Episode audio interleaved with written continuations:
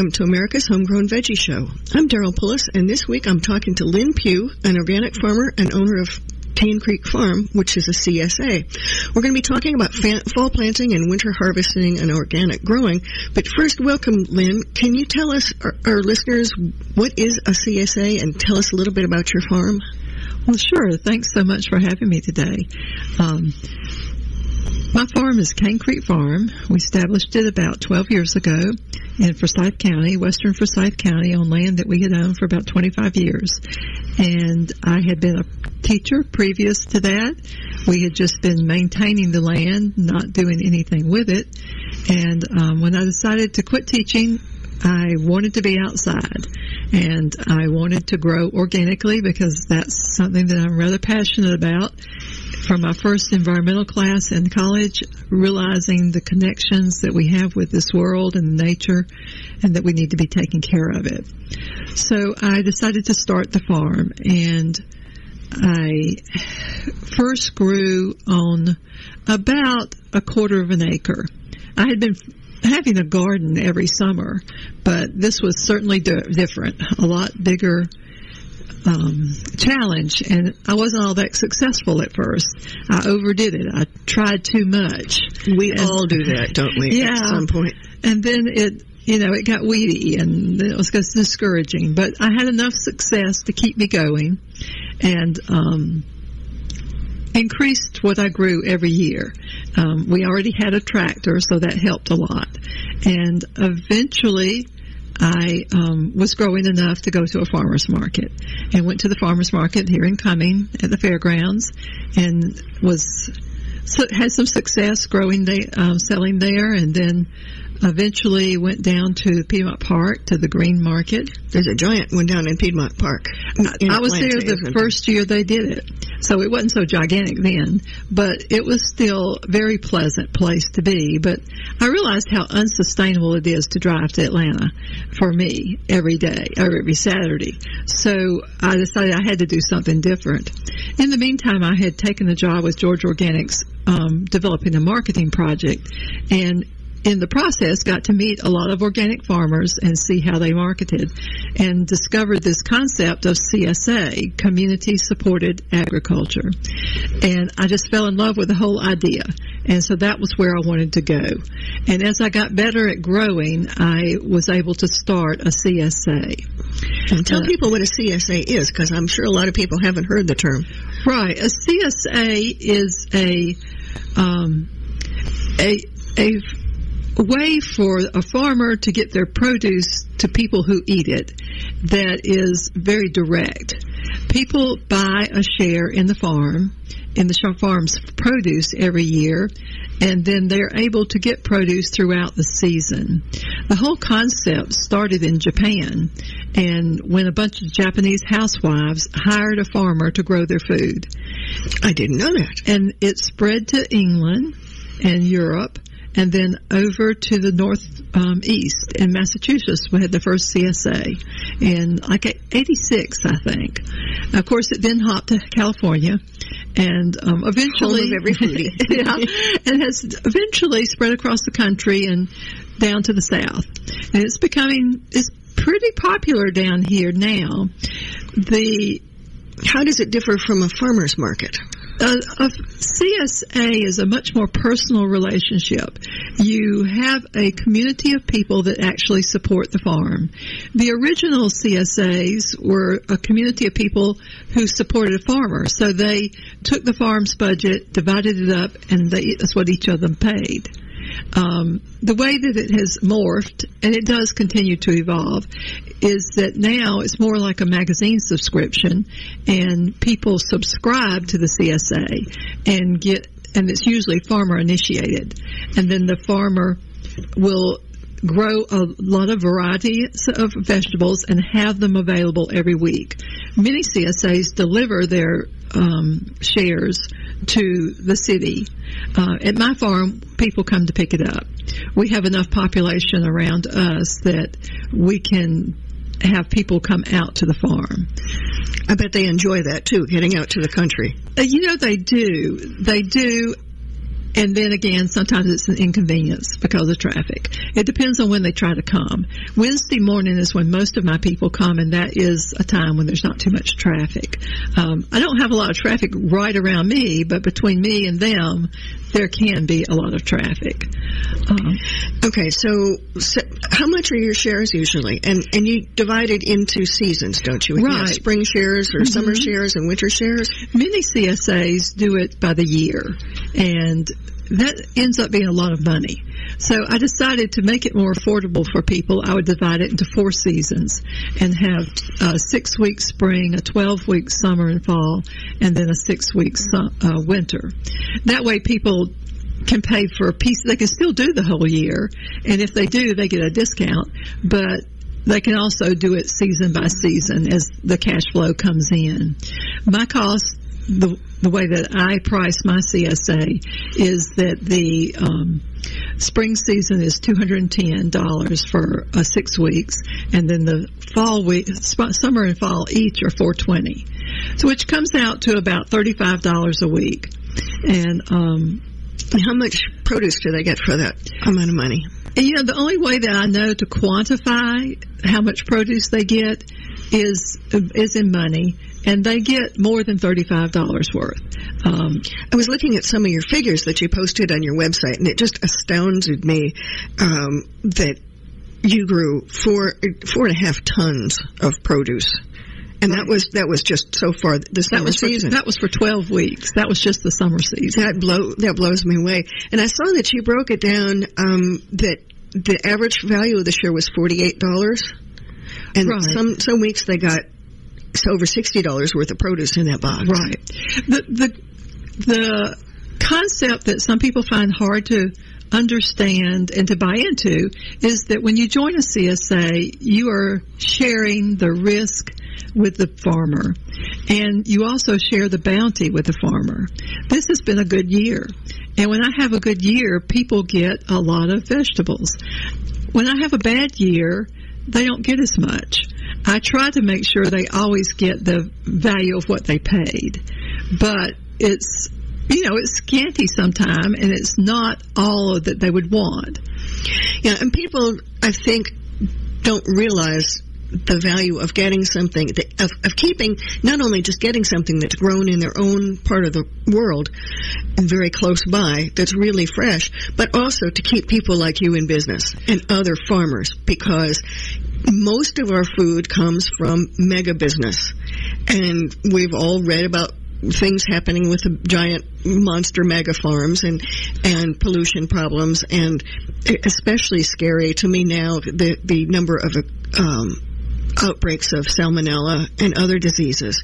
So getting it local and keeping that farmer in business is really critical. It is and the people that really understand the CSA model are my loyal customers.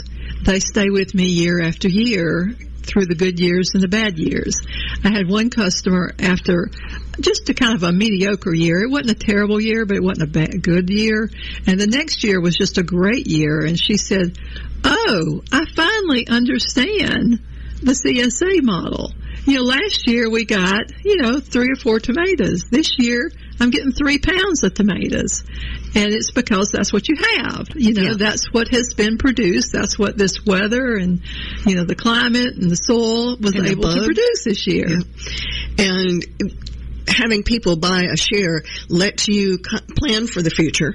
You know how much you're going to be trying to grow at least, um, and and you can sta- stagger your planting and your harvesting to match that. Right. It's very helpful to know ahead of time how many you're planning for. Um, I always try to plant more because sometimes things don't work and I want to be sure that I give people a fair share. So I have ways of um, dealing with the surplus because one reason people quit a CSA is because they get too much. They don't want to waste food, but they don't have enough, they just don't eat that many vegetables. That's one of the reasons why I don't, I haven't invested in your CSA because I do grow a, a fair amount of my own, enough for just my husband and myself. But certainly, if I had a family, I couldn't be growing now with my limited garden space. I couldn't be growing enough, and I'd much rather have fresh, nourishing food that I know hasn't been sprayed with a whole bunch of nasty stuff right. if I'm feeding a family. Right. And that's another thing people don't sometimes understand that you are gardening organically, and so you may have a few more bugs you may have a few more blemishes. Some years, you, when you get rained out, I'm sure last year was kind of a bummer for you in a, a lot of respects because when do we end up with? Something like 60 or 70 inches of rain. It just rained every dang day. Yes. And here, it, this year in the South, we've had a couple of breaks, but we had a very low, slow start in the springtime too, just like people in much of the rest of the country did. That cold just didn't ever go away. Right. It was a slow spring. I have a cousin in that lives in Wisconsin, and she was just getting her hoping for her first tomato um, a couple of weeks ago. Right. And normally she would have been eating them for several weeks. Right. So you're spreading spreading out the stuff. So how can anybody join? Yes, we take anybody. The people that end up being the happiest are the ones that live closest to the farm because it's not a hassle for them to come get the food. Um, but you know we're off Post Road, which is not very. You know, a lot of people live around there. A lot of subdivisions around that area.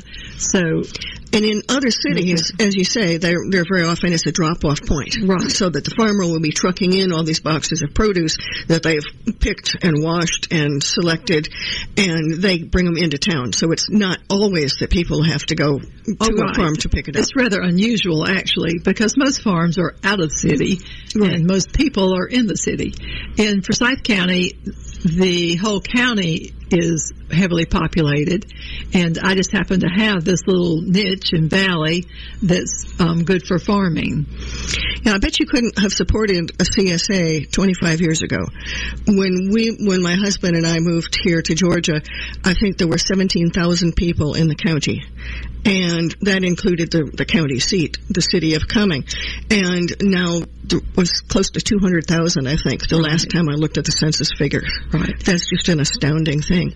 So, um, anybody, you, how do how do people that aren't here in Forsyth County, Georgia, how do they find a CSA? To find a CSA, there are several directories. The oldest is probably localharvest.org, and um, that's where I listed first. And I found quickly that most of my customers came through that.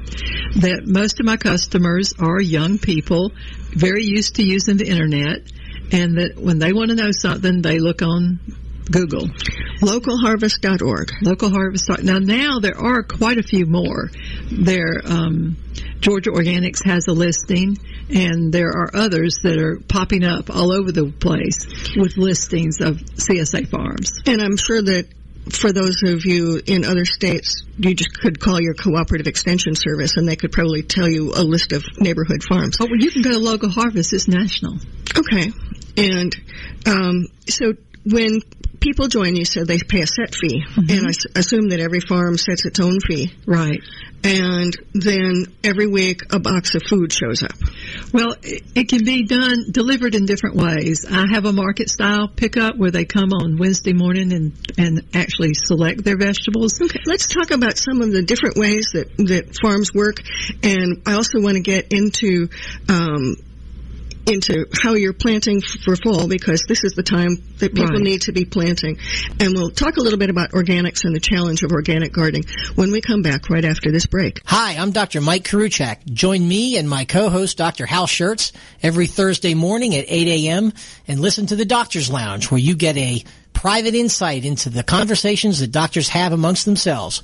Join us Thursday, 8 a.m. every week. Quick Stakes. That's QUIK Stakes are not just for surveyors. They are great for family and community gardens. Go online to www.quickstake.com or contact your local land surveying supply dealer and get you a box of Quick Stakes. You'll love them every year when you plant your garden. Again, that's Quick Stakes, Q-U-I-K Stakes, the truly preferred way to stake and identify what's in your garden now. Watchdog is a term given an organization like the United States Justice Foundation, which since 1979 has been watching out and, when necessary, taking the appropriate action from testifying to litigating to protect our constitutional rights. USJF, a non-profit organization, is nationally recognized not only as a watchdog, but many in the government as well as those involved in legal cases have also called the USJF a bulldog for the tenacious approach in their presentation and proof of what is right. Find out more at www.usjf.net. Support USJF as they support you. This is America's Webradio.com, the best in chat radio designed just for you.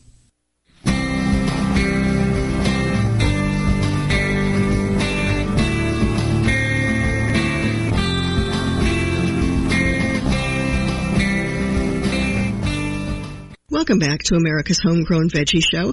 I'm Daryl Pullis, and this week I'm talking to Lynn Pugh, who has a an organic farm and a CSA. And We've been talking a little bit about the CSA model, and right before the break, Lynn, you said that some farms people come and get the boxes, and in, and it's a kind of a market. You said I, I set it up like a farmer's market with bins of vegetables. I have a set amount that each person gets, you know, because I need to make sure that I have enough for everyone. So we've actually either band or bag most things, and so they'll be in the bin, banded a bag, and they'll say, well, one one bag or two bags.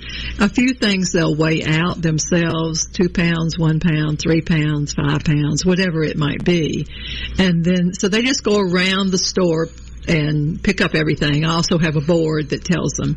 And they'll get somewhere between 8 and 10 things, 8 to 12 things actually, uh, just depending on the season and how much variety I have at that particular point. in other firms, other CSAs, the produce comes already washed and boxed, and then people just pick up the box with their name on it. Right. And we do that also in the afternoon. I have a pickup in the morning on Wednesday and then we, whatever, whoever has not picked up for that day, we will box theirs or actually bag it and they just will pick it up out of the cooler. Um, and some farms you can customize and I'm not sure how they do that, but say that you don't want this and you want that. Just so people know that um, that your model isn't the same model for every place in the country. Right. So, th- but these are some questions that people can ask once they go to localharvest.org and they find a farm close to them, and then they can ask the questions. Right. How does the pickup work? Okay. Now, one of the things that a CSA farmer needs to do is to have something available for most months of the year. I know that some farms up north, they run, you know, just a summer season. Down here in the south, we're here in Georgia, for those of you that aren't familiar with um, the show. And you can harvest, you pretty much harvested something all winter long last year, didn't you? I could harvest all winter. I do my CSA from April to December. I we do some harvest from the hoop house and sell on online farmers market, but my main crops are from April to December. But the April to May is coming from the hoop houses. So you get a good, good jump start on the season. Right. Now, right before the break, we also talked about this is the time where people can start planting things. A lot of people don't know that you can plant now for harvesting either in the winter or to get a jump start in spring in most parts of the country. In a few weeks, we'll be talking to a farmer who lives way, way up north, a, a gardener, um, who actually harvests harvests 12 months out of the year. And those of you that were listening a couple of weeks ago, we talked to Joe Lamp'l, and Joe was mentioning Eliot Coleman, who was the kind of the pioneer of year-round farming. But there's still, even if you live fairly far north, you can still be planting things. And what things might those be? We're actually planting crops right now for the fall, and some of our crops will be coming in in the next few weeks. Others will come in in December. The broccoli we plant now will not come in till December. We also will plant the hoop houses. There's two ways to plant a hoop house. One is to harvest through the winter, and the other is to get an early spring harvest. So to plant through the winter, you go on and plant like September, October, get the plants growing, and then as it gets cold, they just kind of sit and wait for you to harvest them. And you just continue harvesting all winter long. So that we can do. And what plants might those be? Well, things like the greens, lettuces, um, kale, uh, collards, the roots, turnips and radishes, uh, carrots. Carrots are really good to do that way. Um, most of your your cool weather crops. I imagine you could grow some really good spinach under under there. Yes. Now spinach, I find I I plant that in the hoop house in October, and it comes in in March, and I it's hard to get spinach started down here because early because it's too hot. Mm-hmm. So you have to wait for it to cool off enough. So it's really hard to get a late spinach crop because of that. It's, they're getting it cool enough to germinate, but warm enough to keep growing. I actually one year got spinach to grow by freezing the seeds in ice cube trays and planting those in the row. And I was able to plant in August when it was still really, really hot and I had spinach. Now that's certainly not anything that you could do for a farm, but I was doing it for just my husband and myself and that worked out pretty well. And a lot of people are up north where it's already starting to cool, Get off. cool So this is a good time for them to get Right. started. And one of the things that beginning gardeners sometimes get discouraged about, I think, with the fall planting of things is, as you said, by the time they get going, it's the cold weather comes and it sits and goes dormant. And the first year that I fall planted, you know, I had just moved to Georgia and I looked at that wonderful chart and it said when to plant it. And I think I got about five leaves off before the weather turned really horribly cold. And I just said, I've wasted, and I, I really didn't even do anything to it. I threw a sheet of, of cloth over it and I threw a sheet of plastic over the top of that. And I just kind of gave up in disgust. Well, much to my surprise, as a new gardener, I discovered that, hey golly, you know, this stuff was up and growing. It started when it started warming up in February and I was eating spinach and we had spinach out the wazoo for that spring. Whereas when we plant spinach in the springtime, the ground is sort of cold and the plants just don't get going very Right. quickly either. So even our northern friends can plant spinach now, and if they don't get it, um, you know, if they don't get a bountiful harvest now, they certainly will get it later on if they can give it some protection. And just wait. And one of the things that people up north can do that I did successfully when I lived up north for, like, of course I wasn't growing spinach then, but I grew some other things, is just, you know, those Halloween hay bales that everybody has. Um, I prefer those of you that know that we've had problems with persistent herbicides, get alfalfa hay bales if you live in that part of the country, or go for wheat straw or oat straw that's li- not as likely to have been sprayed with this stuff. But gather those straw bales that everybody has around for Halloween and put those right around the crops and then take an old window sash or something and put it over the top of it. And you can, you create a mini greenhouse and you can keep it going. Now you mentioned a hoop house. Does, do your hoops go all the way down to the ground or do they, they rise up on the side? For those of you that, those of our listeners that don't know what a hoop house is, can you tell us about it? My hoops go all the way to the ground. They're actually bent um, chain link fence top post. Oh, and um, there's a bender you can get, and we bent those and then put them into a bar that's in the ground, and um, then purlins across the top. So we grow in the soil, and I can put the plastic all the way to the ground, and then if I need extra protection, I can put a frost cover over the plants inside the hoop house. So I have had to do that in a few years. Usually it's not a problem unless I've put my tomatoes in really early and we get a um, a cold snap. Um, most of the cold weather things will grow pretty well in a hoop house. I discovered when I first got my greenhouse and I left a bed open in it so that I could grow in the winter, it never occurred to me how cold it can get if you don't have a heater in there. But, and of course the ground gets cold fairly quickly if you've got all that space. But, and I think it was Eliot Coleman that devised the trick of putting Uh, you know, an extra cover over it inside for those cold nights. And even people up north can do it. And my hoop house, I know you're not supposed to make it out of PVC, but I did. And it was just simply chunks of, you know, two foot hunks of rebar that I, we pounded Right. into the soil and we ran the PVC, made hoops of it mm-hmm. and hooked them over the, the rebar in, the soil, and then we put a board across down at the bottom so that we could attach the plastic to. And that's a simple thing that almost anybody can do. It's not elegant. Right. It doesn't really look all that pretty. And if you're in a homeowners association that frowns on that, you probably have to do it a little bit more delicately. But then, as you mentioned, you can just put frost cloth, and there are lots and lots of brands. There's Reemay and Agribon, and and they're all over the internet, and a lot of farm stores carry them too, so that people can cover their stuff. And if necessary, um, and I've done this a couple of years because we had when we first moved to Georgia 30 plus years ago, we were having some of the coldest weather. I couldn't believe it. I, we'd moved all this far south, and it was as cold as it had been when I lived in New Jersey. It wasn't quite as bad as it had been when we lived in Illinois, but it was darn cold. Um, but covering with the frost cloth and then another layer of plastic over the top of that. And then you've got the benefit of the heat being held right close to the ground for the crops.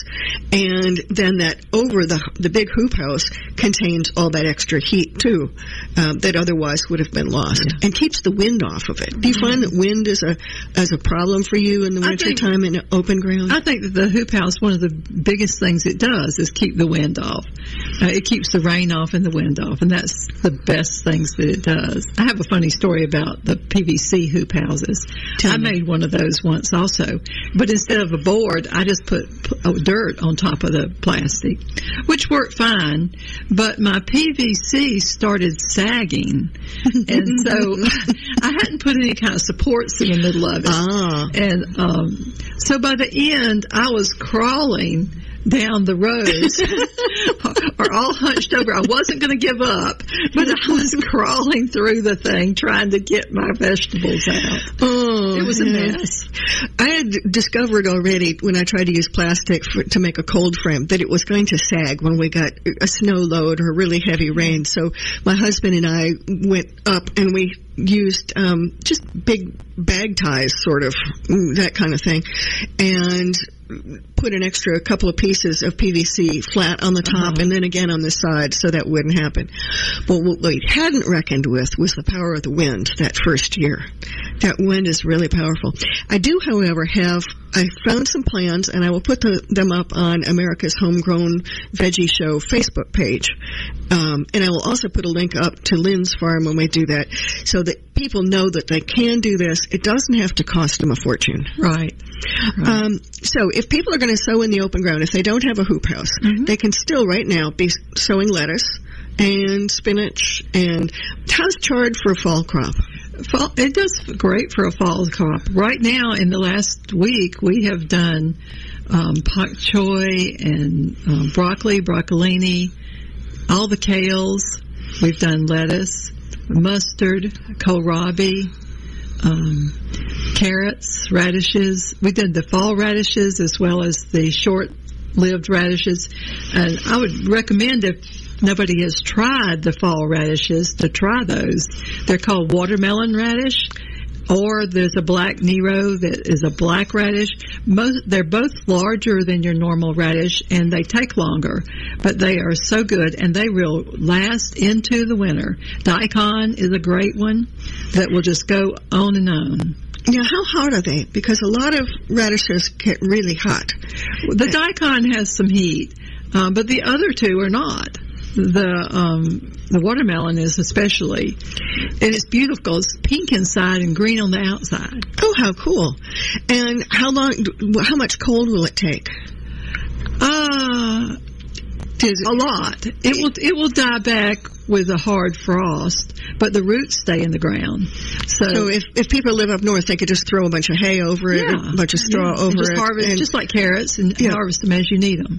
those people that haven't grown carrots over the winter need to do that too because they're so much sweeter. Right. And you think about there are a lot of you know going out under the snow and find them, but they stay perfectly well, They do. perfectly good. The only thing you have to do is worry about the voles and some other critters getting in there. But we can talk about dealing with some critters when we come back from the break. Quick Stakes, That's Q-U-I-K stakes are not just for surveyors. They are great for family and community gardens. Go online to www.quickstake.com or contact your local land surveying supply dealer and get you a box of quick stakes. You'll love them every year when you plant your garden.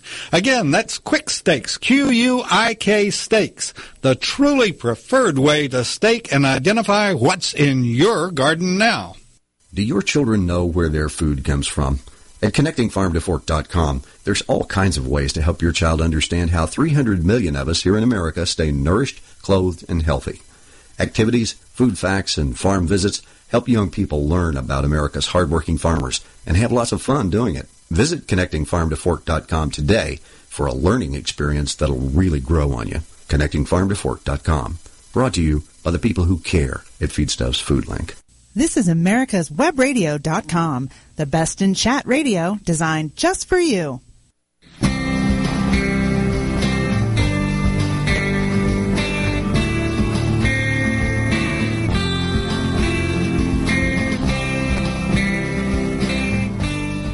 Welcome back to America's Homegrown Veggie Show. I'm Daryl Pullis, and I'm here with Lynn Pugh from Cane Creek Farm. And right before the break, we were talking about winter critters. If you're overwintering a crop in the ground, have you do you do any special protection, or do you just keep your fingers crossed? I pretty much just keep my fingers crossed. Keep the dogs running around and um, dogs help, cats help. Just keep them looking around to see what's what. Mostly it's rabbits and the hoop houses. They actually, if you have a weedy place, they will make a little burrow and live there. Well, why not? It's rain, protected from the rain, and you you give them all the comforts of home there. I know, friends, and from my own experience, growing up north, that one of the things that happens when you have snow cover or when you are doing the straw bale gardening, that mice will also get in, and sometimes voles. And they will girdle plants, they will eat the roots, they will, you know, really make a mess. So there are a couple of things that people up north can do. One is just when you plant, make a big basket out of hardware cloth and put that in the ground and let it come up several inches. But another thing that works almost as well is to bait regular old mouse snap traps with um, a little bit of apple and peanut butter dip, you know, dip the apple slice in peanut butter and set those in there because that will get, that's attractive to most voles. That we're talking vole with a V as in Victor, not mole, not the little cute guy with the little gray paddly feet. Um, and it'll take care of mice too. So that's it. Those are two really good ways if you do live up north. Um, it, it made me so mad one year when I had lovely, lovely carrots and I was harvesting them and we got the big cold snowy snap and I just put some hay over the top of them and uh, a bit of plastic to protect them. And I went out to harvest after, you know, and dug through the snow about a week later, and the doggone critters had eaten them. And I was so mad because that was my winter crop. And yeah, you can store carrots, and they, you know, they last for a good long time in the refrigerator. But it's so much easier to leave them in the ground. But so you just need to know how to protect them a little bit. Right. Now, um, some people like to plant a fall crop of peas. For many of our listeners, it's too late to do that. They really need to get it started earlier. Um, but the greens, as you mentioned, do really well. Arugula is another one that keeps on going. And kale, uh, you can't beat kale with a stick. Right. I've I've harvested kale and um, Brussels sprouts right out from underneath the snow. Kale and collards, yeah, uh, especially certain kinds of kale, uh, will really handle most of our winters. Not all of them, but most of our winters. You can keep those going outside, so you don't have to use up your hoop house space inside with those crops. Um, which kale is the hardiest? Do you think? I think it's it's, it's um, it's that curly one. Uh, I have grown the Siberian kale mm-hmm. outside, but there's another one that's I'm trying to think of rip roar or something. I think it's rip roar or something okay. like that. Well, we, you can look it up and we'll put it on our mm-hmm. Facebook page when we yeah. get done. Um, and for those of you that don't have Facebook, you can contact me um, through my website, which is mrsgreenthumb.com, or and I will be putting a link up um, to Lynn's, and it, yours is just canecreekfarm.net, isn't it? That's correct. So it's easy enough to remember. Okay, so do you have to do anything special for your soil preparation for the winter? Well, we put cover crops. We, we actually are not organic certified. We are certified naturally grown, which uses the organic standards. But you don't pay the government But thousands pay of the dollars. government. Yeah, I don't keep those millions of uh, minutia records. I keep records, but not those. So, um, For those of you that don't know the difference, um, when the Organic Standards Act went into effect, a lot of the rules that were written really that only the huge big farms can do because you have to keep records of everything and it costs a small fortune. So an awful lot of people like you, Lynn, and most of the other organic growers that I know went to either certified naturally grown or they just say they grow without artificial Chemicals. chemi- Right. you know chemicals and fungicides. Well, yeah, chemicals is kind of. I know we're going to get so many arguing that using a copper spray, for example, is a chemical. right. Um, but there are chemicals and there are chemicals. There are some that are Right. certified safe by OMRI. That's O-M-R-I, and if you see that on the label, you know that that's been certified for use on human food crops. Yes, I used to be a chemistry teacher, so it kind of um, goes against the grain to say I don't use chemicals since everything is a chemical, Including water. including water. But um, oh, where's we're going? But but but you can. There are ways to con, uh, control pests on your crop Right. and fertilize your crops.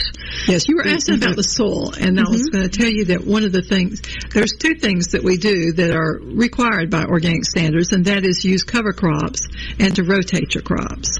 So we do both of those. So in the fall, we will um, harrow the ground, and then we will um, sow a cover crop. And that will stay in the ground until next spring. And we usually use um, uh, winter rye and crimson clover. Um, I'm thinking about changing it up. There's some research that says using a large variety of, of cover crops is a better thing.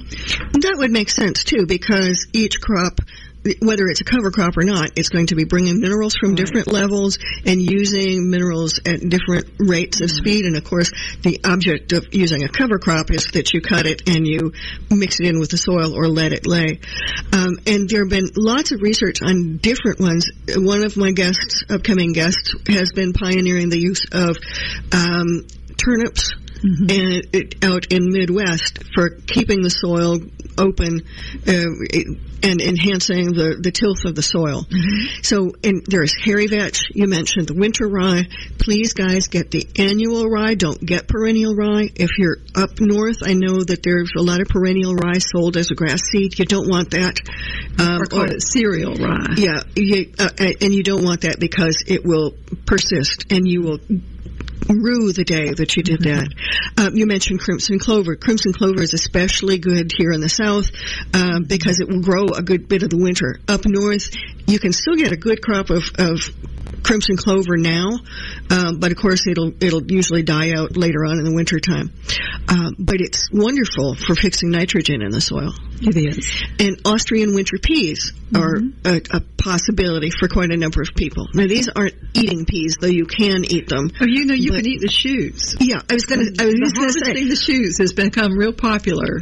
I, I was just going to mention that because most people don't know that you can eat pea shoots and they're wonderful in a salad. And even, you know, if you plant your sugar snaps or something in the spring and it gets too hot too quickly, you can, and you know that you're not going to get Right. get a crop because you know some springs are like that this year most of us had a very long slow spring i've got friends in other parts of the world where all of a sudden it went from winter to summer bing Yeah. and you know that the peas aren't going to make a crop, but you can still salvage something. And um, how do you like your pea shoots? Do you saute them or you do do them raw? I or- like them raw. I mean, just put in a salad.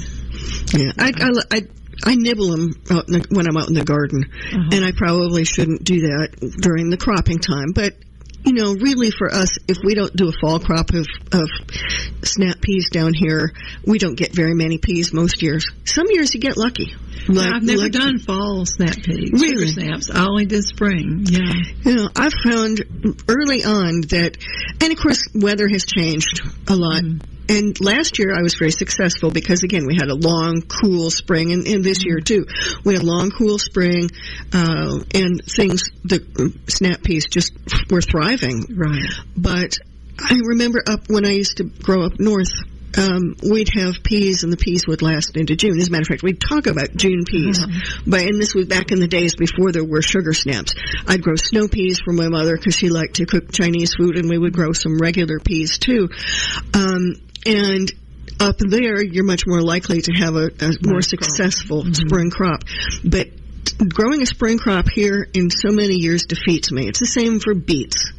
Well, you know, the sugar and the short, Uh-huh. those are a quicker maturity and they are better for the spring in the south. I grew sugar in one of the very first years it came out, and I thought, oh, what a wonderful idea. But that was one of those years where um, it went from 40 degrees to 90 degrees Yeah. in the space of three or four days. And that's just really tough on plants. It is. It's, it's tough. Now, before, while we're talking about difficulty in gardening, a lot of people don't realize, you know, if they're first time gardeners and they have a failure, they don't realize that you learn from failures. You learn so much from what doesn't work and you try it again. And sometimes, um, sometimes you will find that, yeah, for you in your particular garden spot, one technique isn't going to work, but you don't know that until you've tried. Don't give up on it when you have a failure. This is one of the points I make in my classes that I teach is that so many people think there is a perfect formula and that perfect formula is going to give him all the vegetables they want. And I have to keep saying, you know, that's not true. Everybody's different, every place is different, and it's different from year to year. So don't be discouraged by the failures. Just just let it roll off. Take what you can. If the deer I mean, if the rats eat all the sweet potatoes, harvest the leaves. You know, just like you said with the weather and the radishes. You just let it roll off you and don't feel like it's a reflection on you. To take what it comes. Yeah, and, and keep a log, keep a notebook, even if it's just on a calendar. I know a lot of people use their phones for their calendar now, but get a paper calendar. There are still places that give them out in the fall. Or get yourself a little notebook and write down what the weather is. Mm-hmm. Or if you forget to write it down, you know, there are places like Weather Underground where you can go and get your weather records for a, usually for a, a neighborhood weather station that's close to you and write it down. And that will give you a chance to reflect too. Like a lot of people this year were having some trouble with some of their perennial crops because we had such a terrible winter. It wasn't just cold, unusually cold for us here in the south, but it was wet. Right. And when you look back and see, oh yeah, we had that long spell where it rained and we got 17 inches of rain in six weeks, and that's why. Right. And then you know for next year, either, you know, maybe you can move that bed into something that's more protected, or you just chalk it up, well, it's just one of those years, and don't feel bad about it. Right, and ask other people how theirs are doing. Uh, my basil this year does not look good, and so I, you know I didn't really know if it was something I did. It looked great, and then it just started kind of browning on the leaves, and I thought, well, do I have a disease or what? But then several people came by and said, you know, my basil looks just like that. I said, oh, well, then it's a climate thing. Yeah. you know, it has something to do with the environment, and it's just the way it is. Yeah. And, and basil is one of those things. There are there is a mildew that's getting on basil. Um, most of the time, you're not going to see it if you buy from a reputable seed source, but it's out there, and sometimes you get it.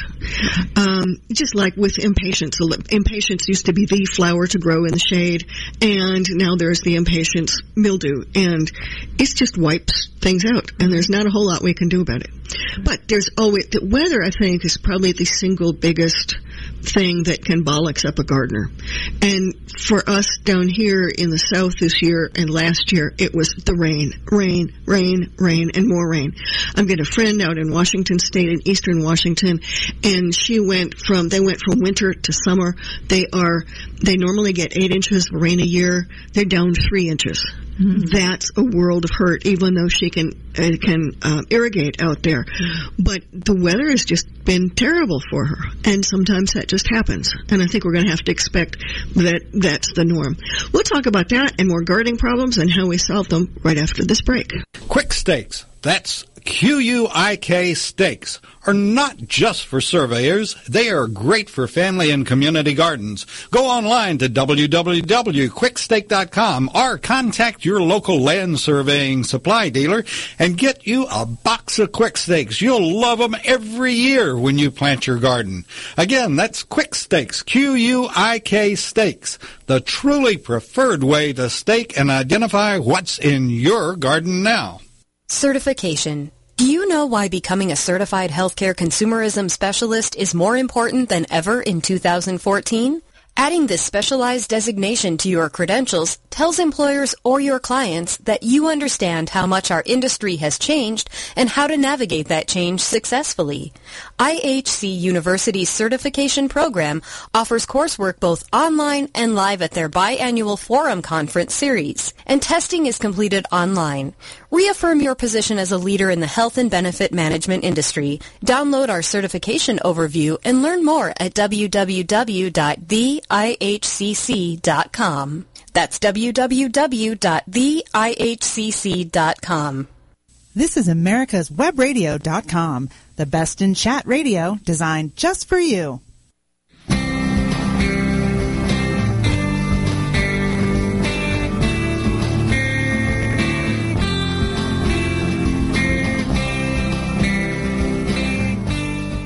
Welcome back to America's Homegrown Veggie Show. I'm Daryl Pullis, and this week I'm talking to Lynn Pugh, an organic farmer and owner of Cane Creek Farm. And we had talked a little bit about cover crops, and people think that cover crops are for farms, but they're for every garden, aren't they, Lynn? They are. Most everybody can figure out a way to put in a little cover crop when they're not growing, especially if they're just summer gardeners.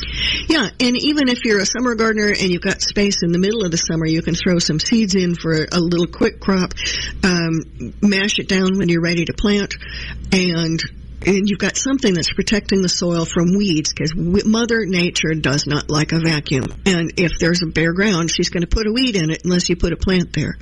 And then certainly over the wintertime because you know, mulching is okay and some people like to cover the garden with chopped leaves and that's all right too. Um, but one of the advantages, of course, of using a cover crop is that the roots go down deep into the soil, they bring up nutrients, and then they're back into the plant zone when you plant the next summer. And we gave you a whole list of cover crops, and uh, just find out what works in your area, and consider rotating. Maybe crimson clover one year, rye another year. Some people are having really good luck growing vetch, particularly if they're going to follow it with tomatoes in the springtime. So, and that will help do a couple of things. One, because you're working the soil again, it will get a lot of the bugs that have fallen off of your crops, that have eaten your crops, and that pupate and overwinter in the soil. That will help that a lot too, um, besides preventing erosion. Now, what let's talk about. We talked about the weather and vagaries of the weather. What other problems have you seen a lot of this year? Well, we've had diseases. Our tomatoes have just been a problem for the last five years, I'd say, with diseases. Um, they seem to be becoming more prevalent here in Georgia. And um, I think it has a lot to do with the weather. We were in a drought for so long. We, we got were, spoiled by that drought, we, didn't we? We were just protected from those diseases because of the drought.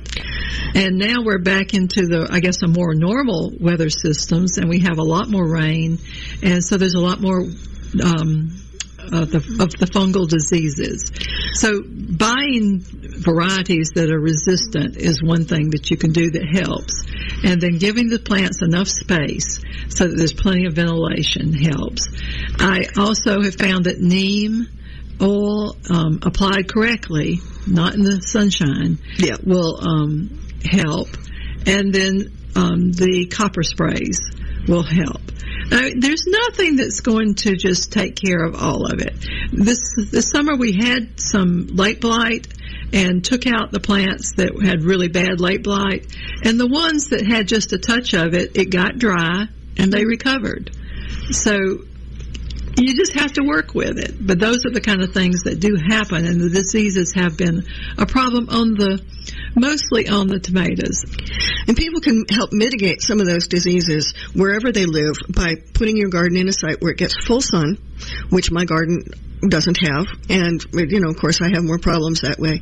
And also good air circulation, both spacing plants, as you mentioned, Lynn, and also just make sure that the area around it is open, that you don't have shrubbery or a really thick fence right around it. Get that air moving, because the faster a plant dries out, even if you do have, you know, our typical, a lot of the East Coast in particular has um, typical afternoon thunderstorms, getting especially getting into August, and the plants go into the night wet.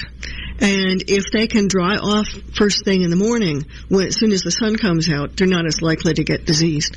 Now, how have you been doing with your um, cucumbers and squash this year? Most of our cucumbers and squash have done really well, but occasionally they will get powdery mildew. And um, the way that we treat with that is with milk. You actually take a cup of milk and put it in a gallon of water and spray it on the leaves.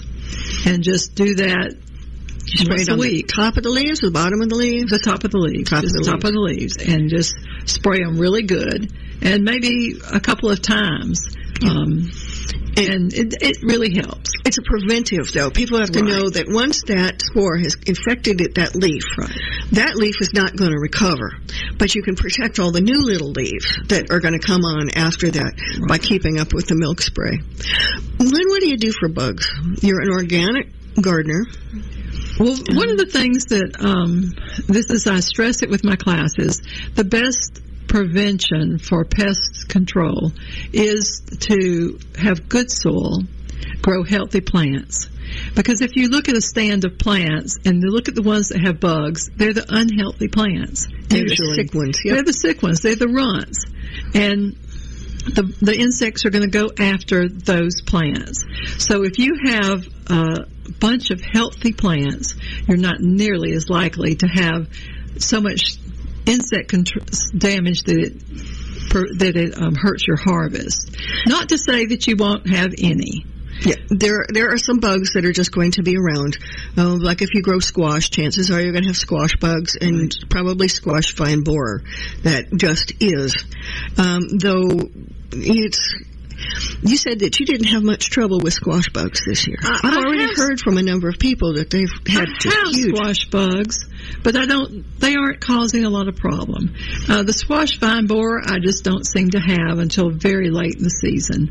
Um, I know when I gardened, I had a lot more problem with it than when I farmed. I have a. If I have six plants, you know, they may get three, but when I have hundreds of plants, they still get three.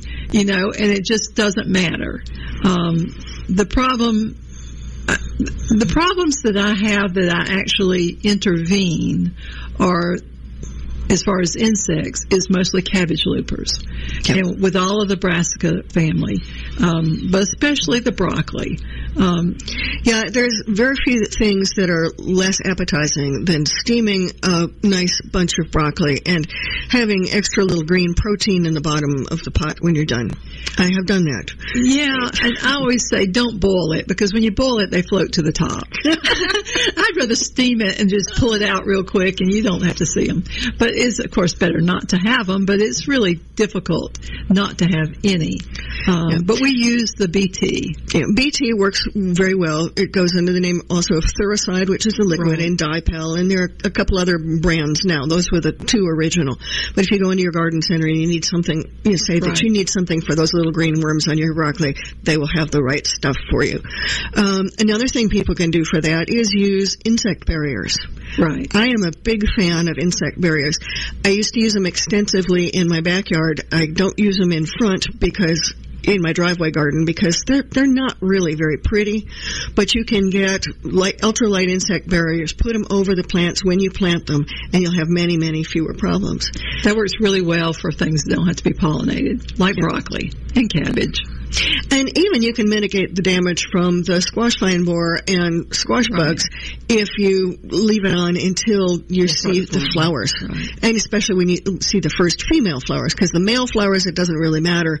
You, might as well mm-hmm. eat those if you want to. Mm-hmm. Um, but when you see the female flowers and they need to get pollinated, take the cover off. Or, or you can pollinate in the small garden, in your home garden. You can do what we did for a number of years before, after the honeybees died and before the native bee population rebounded. Which is just to take a Q-tip and go from one flower to another of your squash and then you could put the cover back down again. Now, you mentioned good soil will stave off a lot of problems. One of the things that I also saw when I worked for Extension is if people over fertilize, particularly with chemical fertilizers, but you can do it with um, organic fertilizers too, the plants are growing very, very lush and green, and they're very attractive to aphids. And a lot of people will make the mistake with aphids then of using a chemical spray because that's what the gar- what the commercials tell them to do. Um, I use whenever I have aphids, I just wash them off with a hose, a strong jet of water, and my fingers takes care of them. Don't please do what I did when I was a beginning gardener and I had apple trees and I noticed one year that I had terrible, terrible numbers of aphids out there. It was just one of those years for aphids. Mm-hmm. And I didn't see any ladybugs around. And so I followed the directions of a certain person who will be renamed, renamed be nameless, who used to have a show on PBS that talked about mixing detergent in water. Oh. And frankly, I had used the ivory liquid in water for a number of years, and I had one bottle that I kept just for doing that. And so I, before I went to work, I sprayed the trees because it was going to be cool that day. And I came home and I noticed the tree didn't look so good. You know, if you're a mom, you know how when your child is going to get sick, that look that they have before they actually get sick. And the next day it looks worse. And the day after that, it looked even worse. And when I when I left for work and when I came back home that day, um, every leaf was off of it. And what had happened was the manufacturer, I had had to get a new bottle of ivory, and the manufacturer had changed it a little bit. And that changed because they're not selling it for an insecticide or a pesticide, they're selling it to clean dishes, and they made a little bit of a change. So please don't use a lot of these other sprays. Check with your county extension agent. Um, there's been a huge amount of research into organic controls. Um, the ATTRA website, I'm sure that Lynn is familiar with it. That's attra.org. Yeah. And they have methods that actually will work. So when you see a pest, and frankly, most pests, you can just let the pest be, and except for the little green worms that you don't want the extra protein. Um, most of them are going to be self-limiting because when you see the pest, you're sooner or later, usually sooner, going to see something that's going to eat the pest. It's very interesting that I find that I have fewer pests outside the hoop house than inside because the natural predators take care of them. And, now that's not true of cabbage loopers, Yeah. but of a lot of other pests, they like aphids. I never have aphids outside, but I will have them in the hoop house sometime. I'll still get aphids once in a while in a really lush spring, but not very often. And the ladybugs are going to be right there, and Yes. the and the um, uh, there are lots of other predators. And by the way, for folks that don't know what a baby la- ladybug looks like, please go look up ladybug larva online so that you're not killing them. When I used to work for Extension, I would get people bringing in ladybug larvae saying that these things were all over and their plants looked terrible. And I had to tell them that that thing that looks like a little blue and orange or black and orange alligator with bristles and spots, sometimes more or less bristles and spots, was really a baby ladybug Right. because there's so many things out there that we don't know. And University of Georgia has a wonderful listing of beneficial insects. So people can go, there are ground beetles that are out there that are going to eat things. Um, hornets. I had one year I left a hornet nest where it wasn't going to bother me. I could see it and I watched the hornets go in and out and they would go over to my corn and they would pick out the worms. They would go over to the broccoli, they would pick off the worms, and they would carry them back into the hornet's nest. I had no problem with any kind of worm pest that year. Uh, so let the beneficials do their work. And please don't spray them out of existence. Because if you spray, you know, you're killing off the beneficials as well as you're killing off the pests. Now, Lynn, you mentioned that you have, you taught, you have an organic curriculum, and that's available on the Georgia Organics website. You also do classes and farm tours I do. and birthday parties on your farm, and people Right. and people can get to you by going to canecreekfarm.net. Is that right? Right, that's the website, and there are forms on the website that you can email from. And the, the fall class will be starting September 13th. So we're taking registrations right now for that class. Great. So people that are local, go go take a class from Lynn. Everybody that I know that's taken one of your classes has just had a great time with it. I will have all this information up on America's um, Homegrown Veggie Show Facebook page. You can also contact me through my website, which is mrsgreenthumb.com, or through America's Web Radio. Thank you very much, and we'll be back talking more gardening next week.